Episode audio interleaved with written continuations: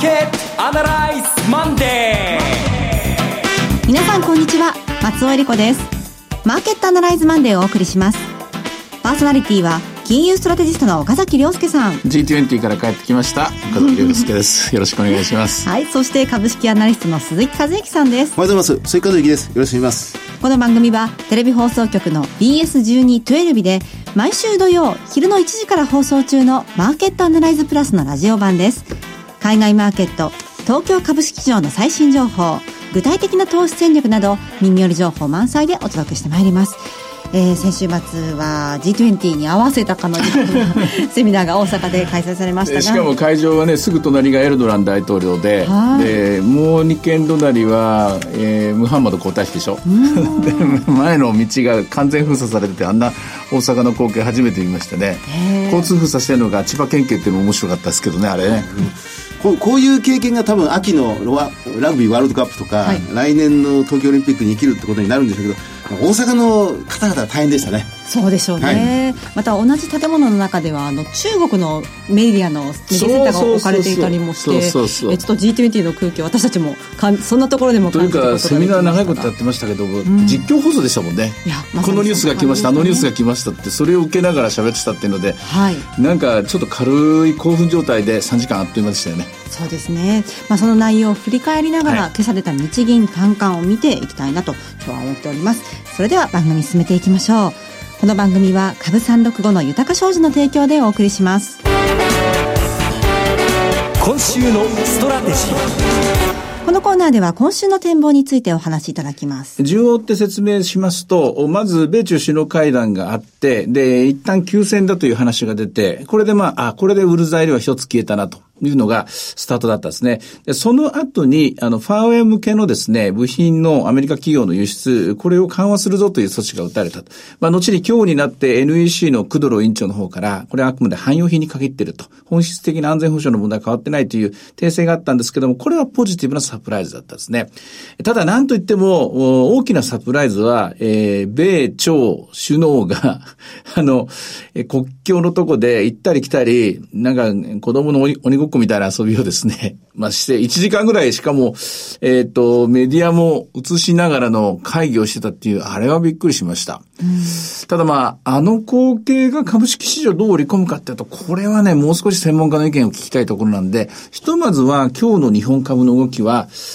3つぐらいですかね。はい。一つ目は、まず、米朝、米中の貿易戦争は一旦停戦になったと。これはある程度先週の間に分かっていた話でしょう。で、逆にポジティブなところでは、ファーウェイの話が緩和されたということ。これがおそらく今日の高値をいくつか取ってるところですね。1%ぐらい作ってるところだと思います。あともう一つは、えー、まだあの、アメリカのマーケットが開いていないんですけども、アメリカの金融市場全般では少し複雑で、はい一部には、もしも仮に首脳会談が決裂したりとか、あるいは関税を残りの3000億ドルに対しても第4弾となる25%、あるいは暫定的に10%引き上げることになるかもしれないということになれば、7月末の FOMC では50ベースの引き下げがあるんじゃない？か金ですね。で、これも消えたという点ですね。まあ、以上から8円台の、高いところでは8円50、60ぐらいあったみたいですけどね。この辺のところが今日の日経平均株価を押し上げてくれたというところだと思います。で、ここに、単価、単価が入ってきたと。はい。まあ、あの、予定というか、想定はされていましたけれども、やはり悪く出てきましたね。これは、セミナーでもですね、はい、あの、詳しくお話して、えっ、ー、と、8が予想されていたと。うんえー、DI ですね、大企業製造業です。はい、で、それに対して、前回2015年から16年にかけての景気、景気が悪くなるところでは、6まで悪くなったと。はい、6までの範囲だったら大きな崩れはないだろうと。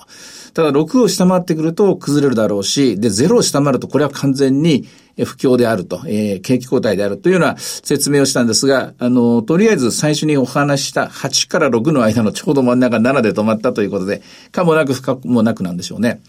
ただですね、えー、これはまだ、うんと、終わってはいない問題です。っていうのは、今回の足元の6月調査で DI が7だったということ、そして先行きも7なんですね。はい。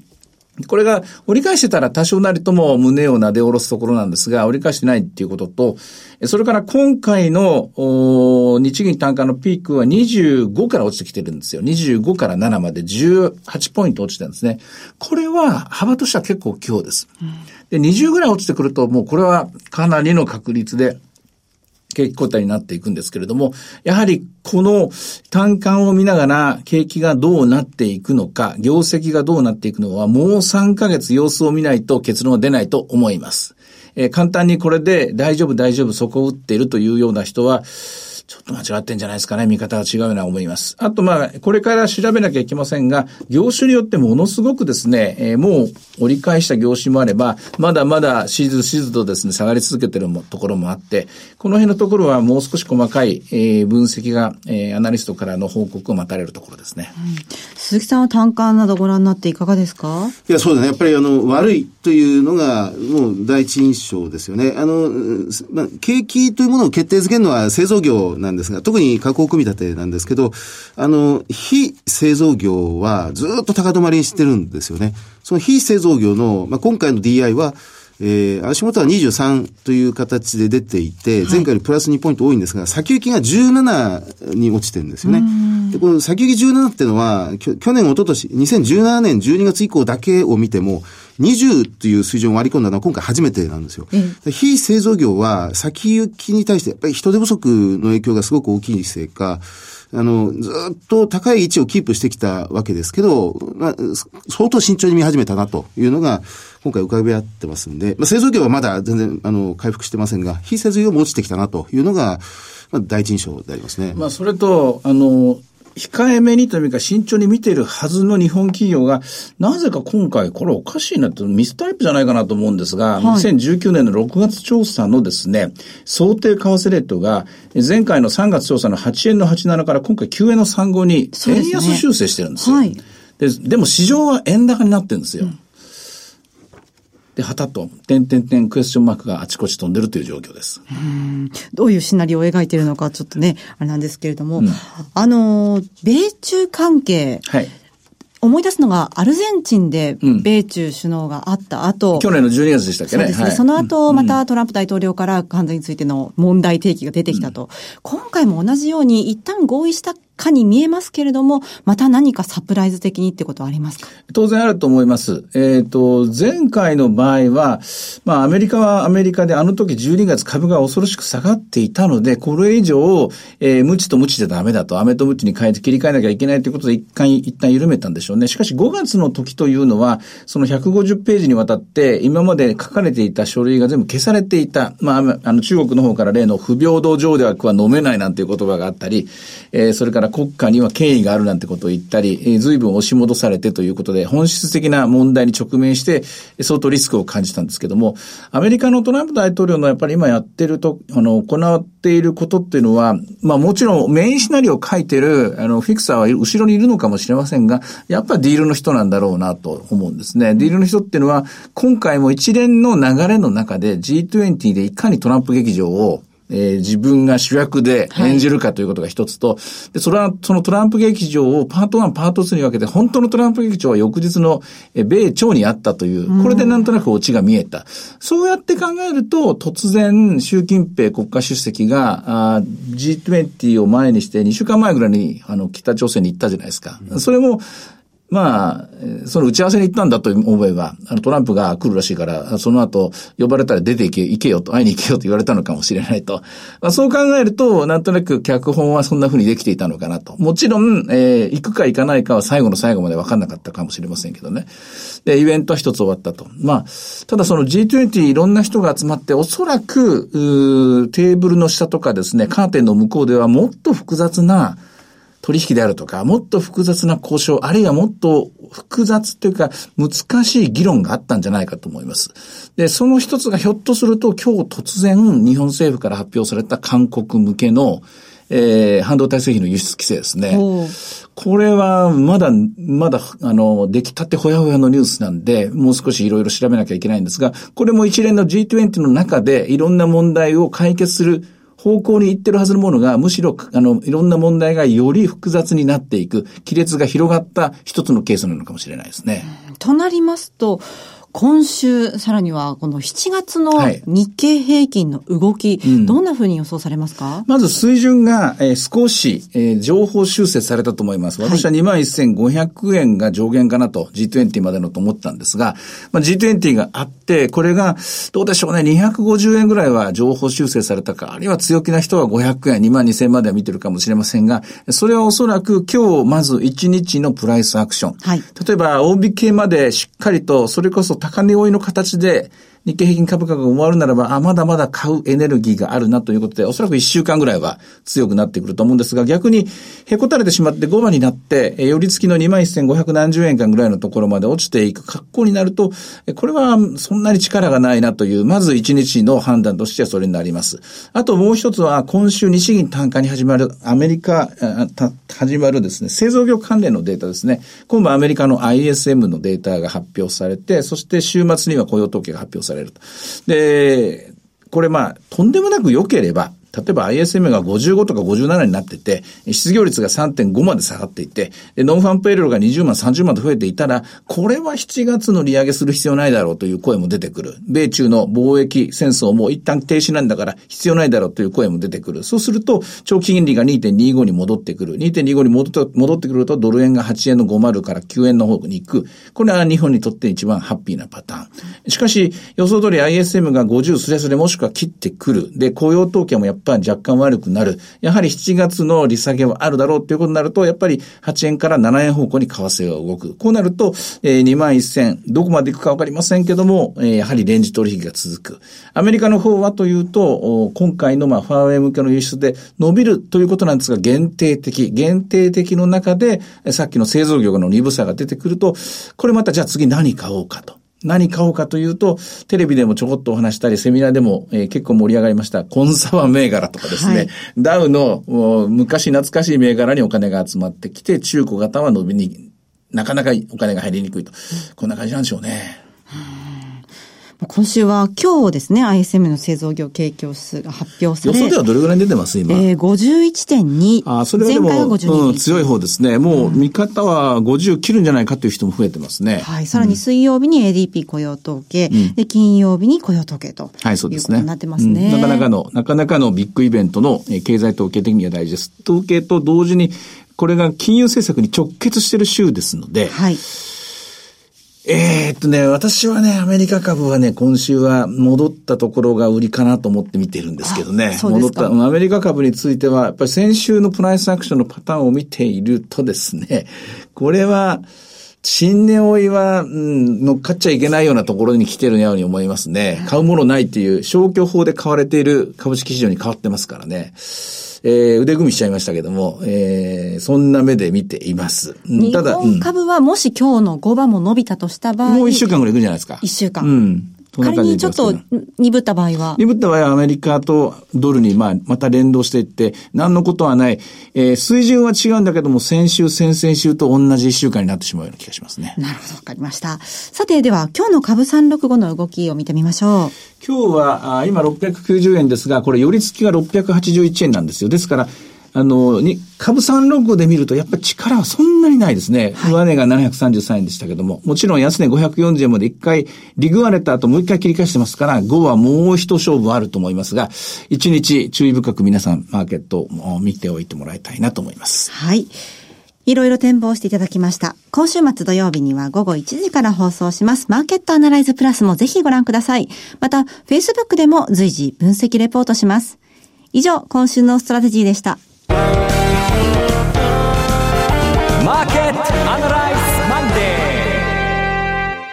それではここで株365の豊商事からのセミナー情報をお伝えします。岡崎さんご登壇のセミナーです。はい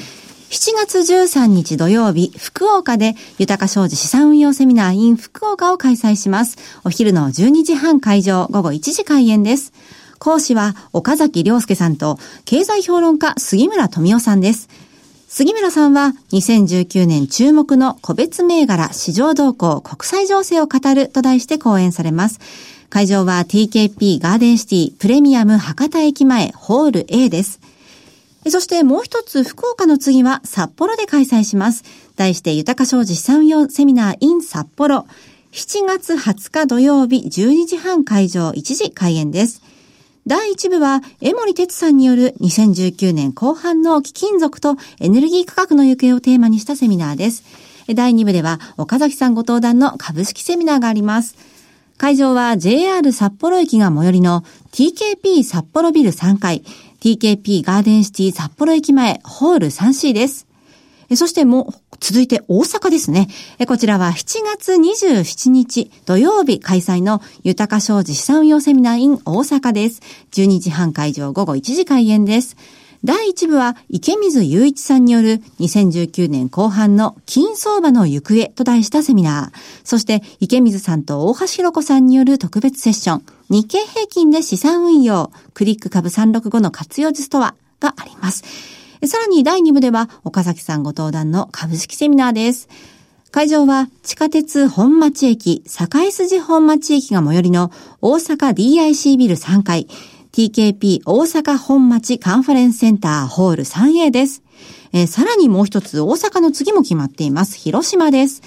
8月3日土曜日、広島市で開催の豊か商事資産用セミナー in 広島。こちらも12時半会場午後1時開演です。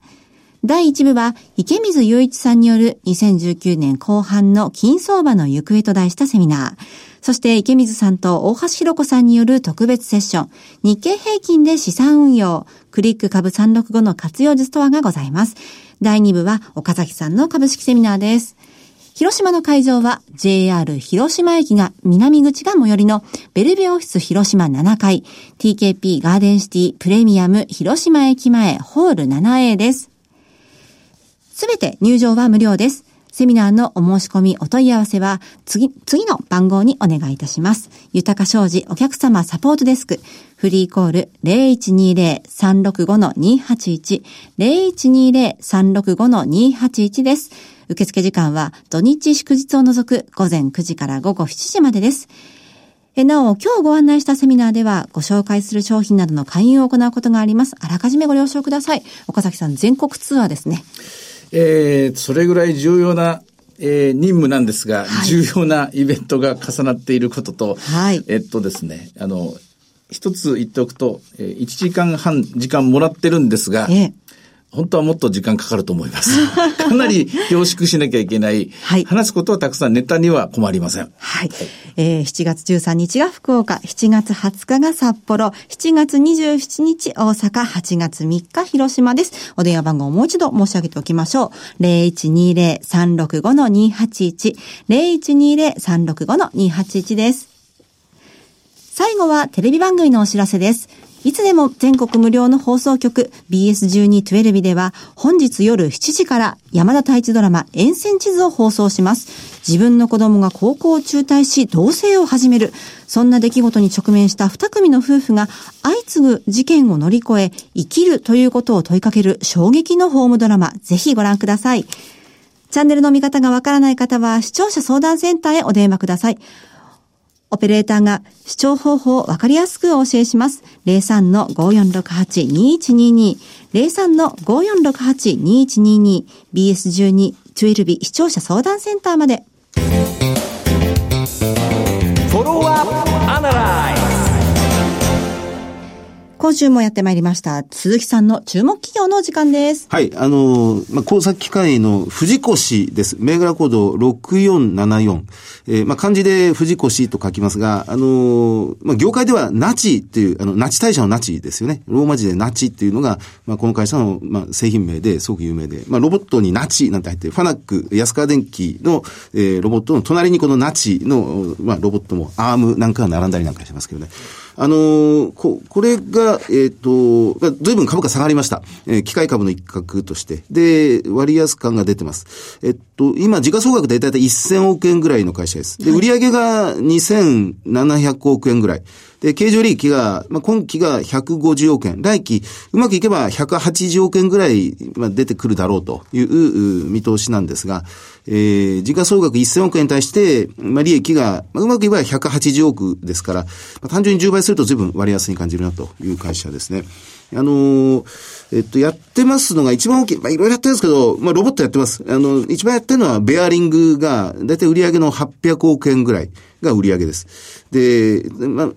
産業用ロボットが売上300億円ぐらい。で、この、それより大きいのが、油圧機器と言われるような、まあ、まさに工作機械のところで、これ、電気自動車向け、あるいは、あの、まあ、航空機の、えー、炭素繊維向けの加工用の、えー、油圧機器なんかを作ってる。それが、だいたい売上の2番手ですね。それから工具、超高ドリル、あの、穴を開ける、ネジを切るっていう、まあ、タップと言われるものですね。それから、エンドミルっていうような、まあ、まさにこの穴系のようなやつですが、まあ、この超高ドリルが、だいたい350億円ぐらい。えー、まあ、それに加えて、この、えー、っと、ロボット300億円というところですね。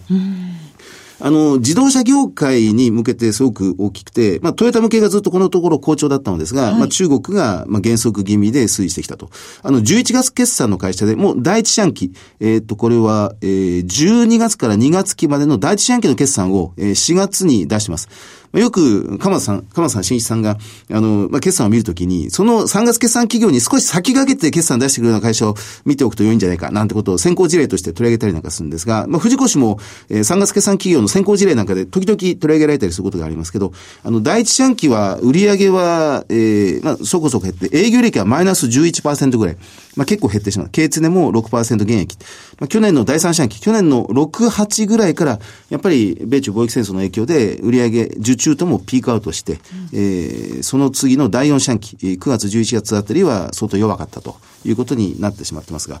そろそろ、あの、中国が底入れし始めてる。で、それに加えて国内で随分カバーしてきてる。はい、まあ、あの、その人員削減というか、人手不足に対してロボットで手当てしていこうというところがかなり出てきてるということみたいですね。えー、まあ、富山で新しい3つ目の工場が今期中に稼働する。ということのようになっているようでありますので、はい、えー、まあ、電子部品業界向けに需要が回復するだろうというのが期待できますね。なるほど。あの、今日などはね、株価上がってますけれども、こう、日銀の単価出てきて、全体的にこう、なんてでしょう、交代ムードが漂う中、どういった銘柄を見つけて、どのタイミングで入ったらいいのだろうっていうのをとても悩むところなんですけれども。業績好調をどんどん縦上で追っていくっていうのが一つです。最高益更新、業績好調でずっとまあ今、そういうのは逆に今、売られやすい時間帯ですけどね。うん、逆にずっと悪くて悪くて悪くて、もうこれ以上下がらないっていうところが、まあ、昨日、今日あたり、先週末と今日あたり、ぴょこっと上がってる銘柄、こういうのに一回目つけて、やっぱり安いところ、押し目、えー、2、3日休んだところを買うっていうのが、まあ、一番いいんじゃないかなと思いますけどね。うん。あの、大阪セミナーでは日経平均が大体どのレンジの中にいつもいるかというチャートを、えー、お示しいただいて。あの、PBR1 倍のところと1.4倍の間でずっと来てるというやつですよね。はいそういったデータもちょっと参考になりそうですよね。1倍だと今2万円少し割り込むぐらいのところですが、そこまでいくとさすがに下値は硬いなという感じがしますよね。うん、そあと個別銘柄を見るときっていうのは、あの、やっぱりユニークなリスクとユニークなリターンなんですよね。その、あの、例えば電子部品っていうざっくりした見方だとダメだって言われてますけども、電子部品だけどここはなんか違うものを作ってるとか、はい、その中でも特別な何かっていうのを、そのユニークなところがが見つかるかどうかなんですよ。